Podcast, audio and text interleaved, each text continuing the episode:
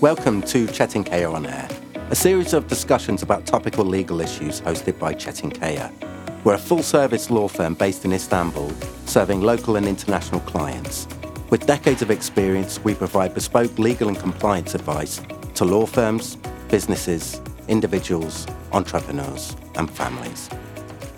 Hello, and welcome to Çetinkaya Podcasts. I'm here with Altug Ozgun, uh, who is going to be talking to us today about risk management and, in particular, third party risk management. How, how are you doing, Altug? Fine, Kevin. It's good to be with you again. I'm really excited to talk about, you know, a very fragile and important topic uh, for all companies, not only multinationals, but for also local companies, which is about third party risk management today.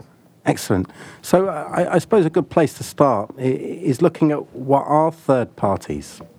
Yeah, that's a good question because when we mention about third party risks, uh, there can be some misunderstandings. So, in the commercial life, a third party uh, resource means uh, mostly about service providers and suppliers. So, when we are defining this, we are saying that there is a company who products a product and there is a, the customer and all the others are deemed as the third parties who are helping the main company to sell or to meet with their company objectives.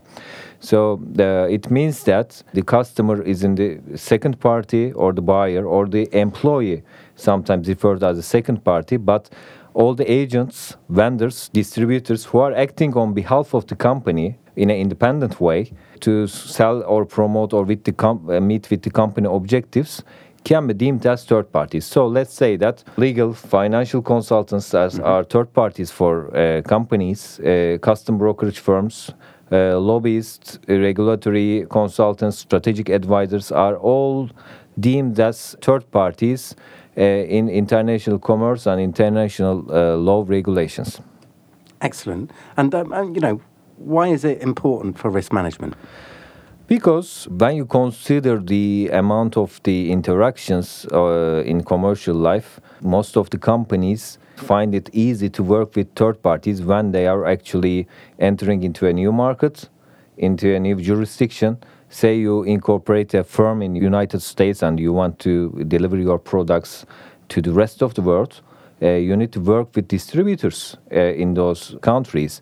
So it's important for strategic risk uh, management uh, purposes because risk can arise from adverse uh, business decisions or failure to implement appropriate business decisions to meet with uh, strategic goals. Uh, the second one is reputational risk. You know, the third parties you are working with actually reflects the uh, reputation that you want to give to the outside world. So, risk arising from a negative public opinion can actually harm the reputation of the companies uh, who are working with third parties. Uh, not only that, but also operational risks are there. So, risk uh, of loss resulting from failed internal processes, people and system processes from third parties uh, can also have some operational consequences. We have also transactional risks to problems with service or product delivery especially when you consider that uh, you are running a company and you need vendors to meet uh, with the clients or customers. The transaction is risk is there. But today we will gonna mostly talk about compliance risks. So when we mention about compliance, you know, we always mention about it's going beyond the law. So it covers both risks of violations of laws, rules, regulations, uh, or with extraterritorial uh, regulations which the company are bound with. So these risks actually exist when the third party you are working with for the products or activities to give a, a service uh, to the company are not consistent with governing rules or regulations or policies and international ethical standards. That's why we are mentioning all of these risks and during our discussion, we will mostly going to talk about again anti-bribery and anti-corruption risks, but a, a, new emerging risk is information security risks. And uh, I think you also covered this with uh, my colleague Bentley about the data privacy issues. but it's going bigger and bigger because risk arising from unauthorized access, disclosure, disruption, modification, inspection, or destruction of information can also arise from third parties, and we are seeing more and more in uh, data privacy compliance programs. Third party risk management uh, matter is really arising and people working uh, in the higher management of the organizations or people who are running the compliance programs need to be also aware of information security risks as well along with compliance and other risks that i mentioned excellent and are you sort of speaking often to, to companies about sort of third party sort of risks Yep, the, awareness is still not there about you know uh, third-party risk management process because it's a life cycle management. Uh, it, uh, we are calling it compliance from design. It's not only regarding the existing third parties, but you should have policies and procedures in place when you are actually engaging firstly and onboarding third parties, processing with the third parties, and also terminating the relationship with third parties. We should be aware of the consequences and compliance risks there because, from a company perspective, I didn't know that third party was doing this. Argument is no longer valid. So you are legally bound with uh, third parties' activities who are working on behalf of you, who are helping your services and products to meet with the clients. So the regulatory authorities actually expects you to be aware of these risks and also manage that. And from my experience as an in-house counsel for more than 15 years, I always find third-party risks an emerging and a really important topic and is becoming more and more important, especially for multinationals working in emerging markets as well, because we can consider Turkey as an emerging market. Yeah. Uh, but even the term third party uh, is not familiar with so many vendors or distributors working here. We need to actually, if we mention about designing a effective compliance program, we cannot forget third party risk management. Excellent. And um, you know, third party risk management you know seems to be something that is more sort of uh, more of a thing in the US, UK, Germany, and so mm-hmm. on. But you know, does Turkish law you know have any specific guidelines, and uh, are, is there anything we can learn from uh, what other jurisdictions are doing? Actually, we have so many uh, legislations globally who are designing third-party risks and who are actually putting an obligation through uh, the companies who are working with third parties, such as due diligence and contractual steps as well. In Turkish law, uh, we cannot say that we have an uh, effective compliance program requirements for companies, uh, but it's uh, also seen as a, a best practice here.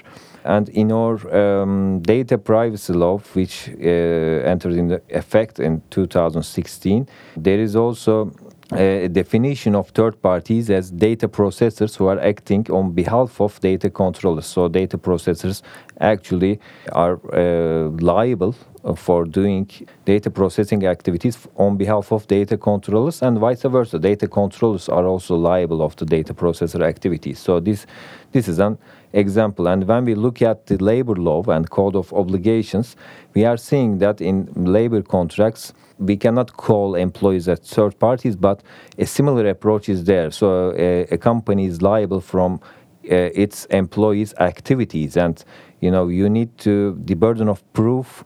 Uh, that the risk mitigation was uh, was actually existing lies uh, within the employer uh, when when there's a misconduct or unethical practices happened. But uh, from a compliance perspective, as we discussed before in our previous podcast, we cannot say that we have extraterritorial and effective um, uh, regulations in place to fight with corruption, to fight with anti bribery. But uh, we are getting there because we have good examples in the United States and UK uh, about uh, FCPA or UK Bribery Act so, especially when we are designing a compliance program, it's good to have the guidelines from these extraterritorial laws from the Department of Justice in the United States issued a recent guideline on what actually an effective compliance program look like and there are some important questions to be asked before entering into a relationship to a third party like do we really need that third party in place? This is one question and how is the risk based and integrated process actually happen with the companies? Uh, so uh, how has the company's third party management process is actually designed? So is there a process being integrated to the relevant procurement or vendor management processes is there a department who is uh, actually running out all these transactions, all this relationship with third parties. So this is really important, and we are always underlining the importance of proactive risk management. So a company uh, needs to be aware of the third party risks and needs to de design uh, this risk based integrated process upfront. So if we move on from a comparison through FCPA or UK Bribery Act, we should also mention about appropriate controls with third parties. So it's important to ask how the company ensures there is a appropriate business rationale to use third parties. So mm-hmm. if the third parties were involved to a misconduct, what was the business rationale to use that third parties, especially the third parties who have access to transactions with government officials. So this is a red flag for us. So we need to first classify the third parties according to the services or products that they deliver and according to uh, which bodies that they interact. So a third party like a lobbyist who is constantly uh, working with a government official should be categorized more high risk than a simple cleaning vendor third party. So as you can imagine, so most of the multinationals use uh, hundreds, maybe thousands of third parties. So the regulatory authorities actually ask the company to make a tailor-made risk assessment okay. upon the third parties. So then you can actually apply some due diligence and contractual principles according to the classification that you made, uh, like high risk, medium risk, and low risk third parties. So this is an approach. But not only that, so management of relationship is really important in third parties. So how has the company considered and analyzed the compensation and incentive structures for third parties? Because nowadays, especially for anti-bribery and anti-corruption, the multinational companies or big corporations, when they want to bribe a government official, they actually use third parties. So they, they don't want to dirty their hands. we can say that they uh, make this relationship with the third parties, and sometimes they force third parties for these unethical practices. Uh, because at one side, there is a simple vendor, maybe who wants to keep the contract or keep the main company's business as a client, and at the same time, there's a big corporation there who just wants to keep their hands clean and uh, maybe some commissions are paid, some consultation payments are made, but actually they are made uh, for unethical practices. And uh, we often see that companies sometimes force third parties for these unethical principles. But as we talked before, you know, compliance always uh, pays in the long term and unethical practices always being found. So in uh, anti-bribery and anti-corruption investigations, we are seeing sometimes that the, the third parties are forced to do these unethical practices again.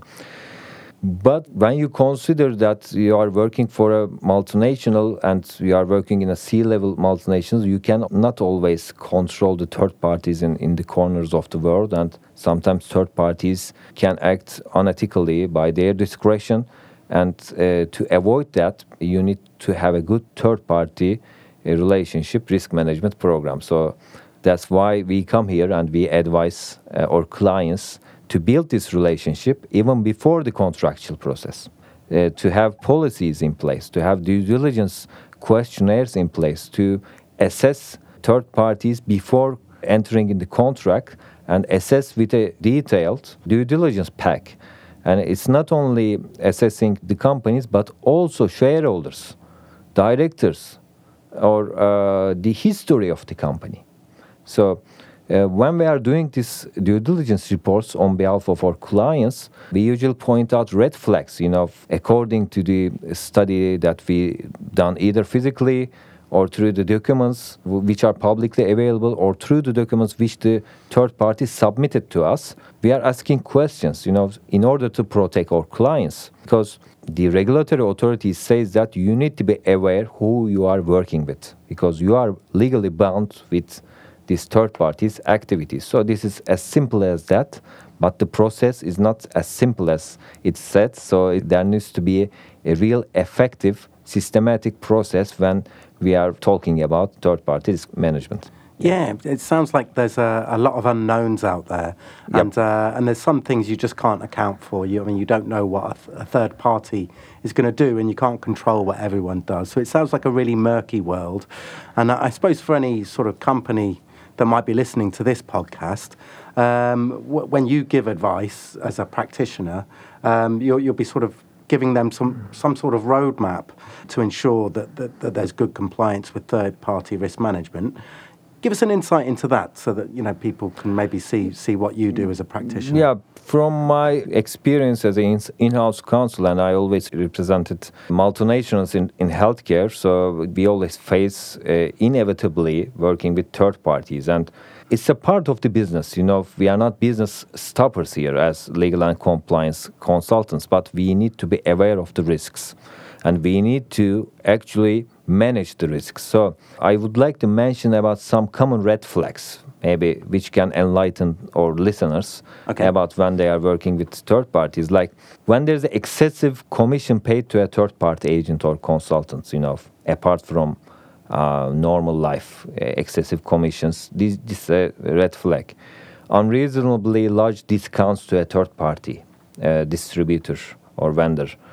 Third party consulting agreements that include only vaguely described services. I'm not mentioning about you know certain financial or uh, legal consulting services which are actually uh, certain as a service uh, level, but I'm mentioning about consulting agreements that include vaguely described services. When the third party consultant is a different line of business than which it has been engaged. Uh, you are working with a third party consultant, but he's or she is operating in a different area than your scope of work in the company. Uh, when the third party is related to or closely associated with a foreign official, this is a really huge red flag because it can be deemed as a facilitator in some governmental relationship.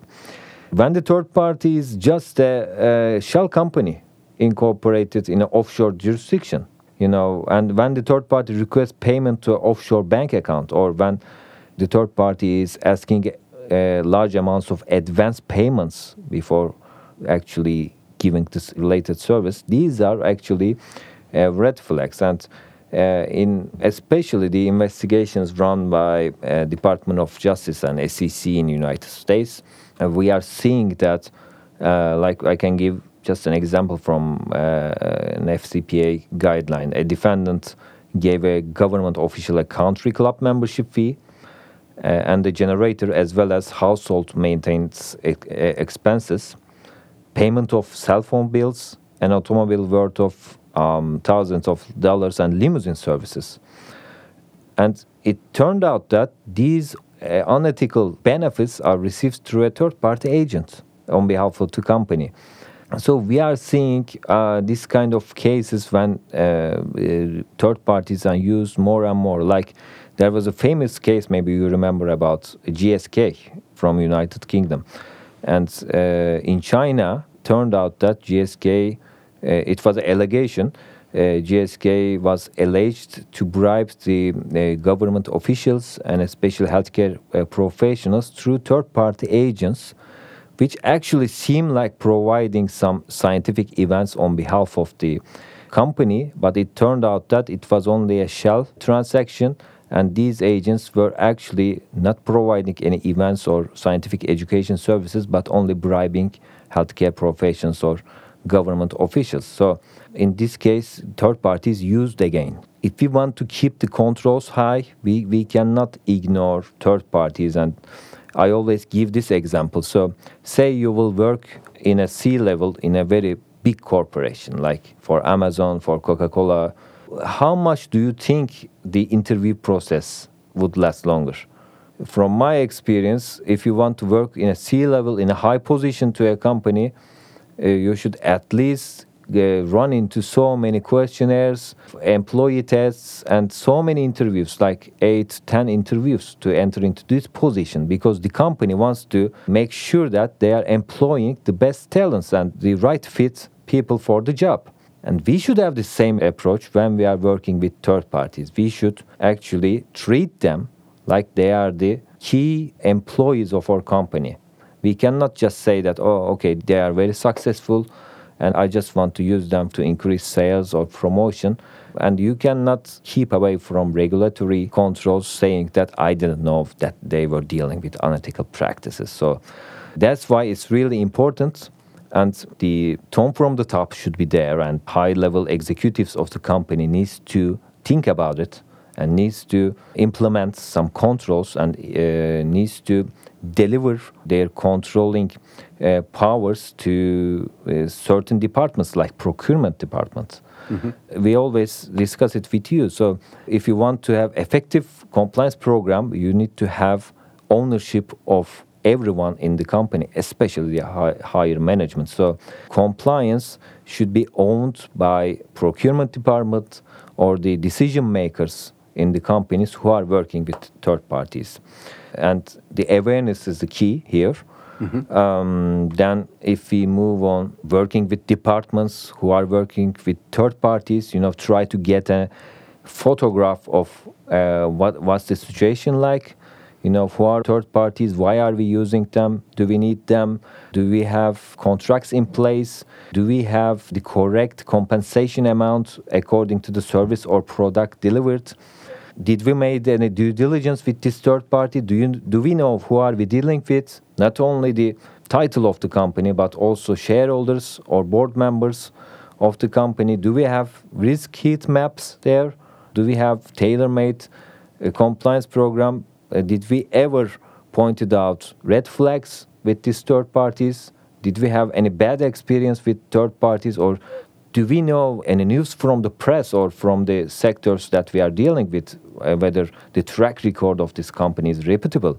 And most importantly this is where we came uh, and also advice to uh, our clients from a contracts law point that do we have the right contracts in place? It's not only the standards terms and conditions if we are talking about compliance risks we should also have right to audit clauses to third parties, along with all the boilerplate uh, clauses in the contract. And not only that, do we exercise our right to audit clauses? Did we ever came to our uh, you know top selling distributor and did we ever audited them according to the compliance risks? It's really important. You know, contract is important, but enforcement is uh, more important than the contract. So, are we following up the new regulations? Did we ever terminate a contractual uh, transaction with a third party for compliance risks.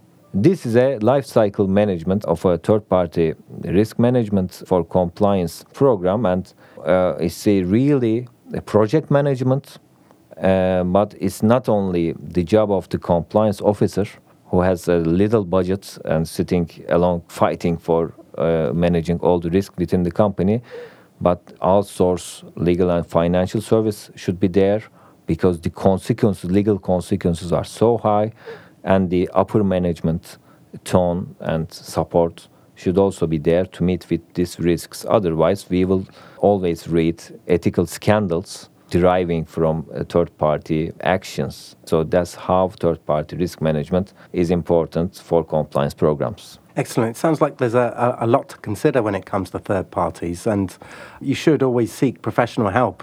You know, if you're building a, a compliance program for your business or, or you're updating it, mm-hmm. um, getting expert help on this uh, seems to be very important for your company's reputation and and, and just to, for, for, for, compliance in general. Yep. And last last point, you know, it's really important to have controls in place but it's really important to work with consultants who knows the business and who knows how to communicate with third parties because in countries like turkey say that we are working with a vendor for 15 years and we are just starting to implement a compliance program the owner of the company mostly we are talking about family companies here they will start to get offended because you know for 15 years there wasn't a control in place and there was no uh, scandal happened or unethical practice happened. And you know uh, in my experience i also experienced that as an in-house counsel. Sometimes uh, they don't want to cooperate with you the third parties you know. They say that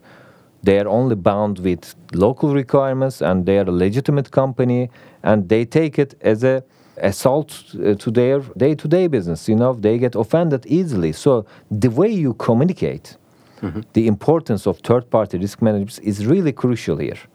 You know you can even lose the best third parties you are working with if you are not able to communicate why this is needed. So i always approach to third parties in a constructive way you know because we are not only legal consultants here but we want to also pursue the benefits of our clients. You know, we don't want to put the danger of the transaction uh, working with third parties, but we should give hard and important decisions when we want to.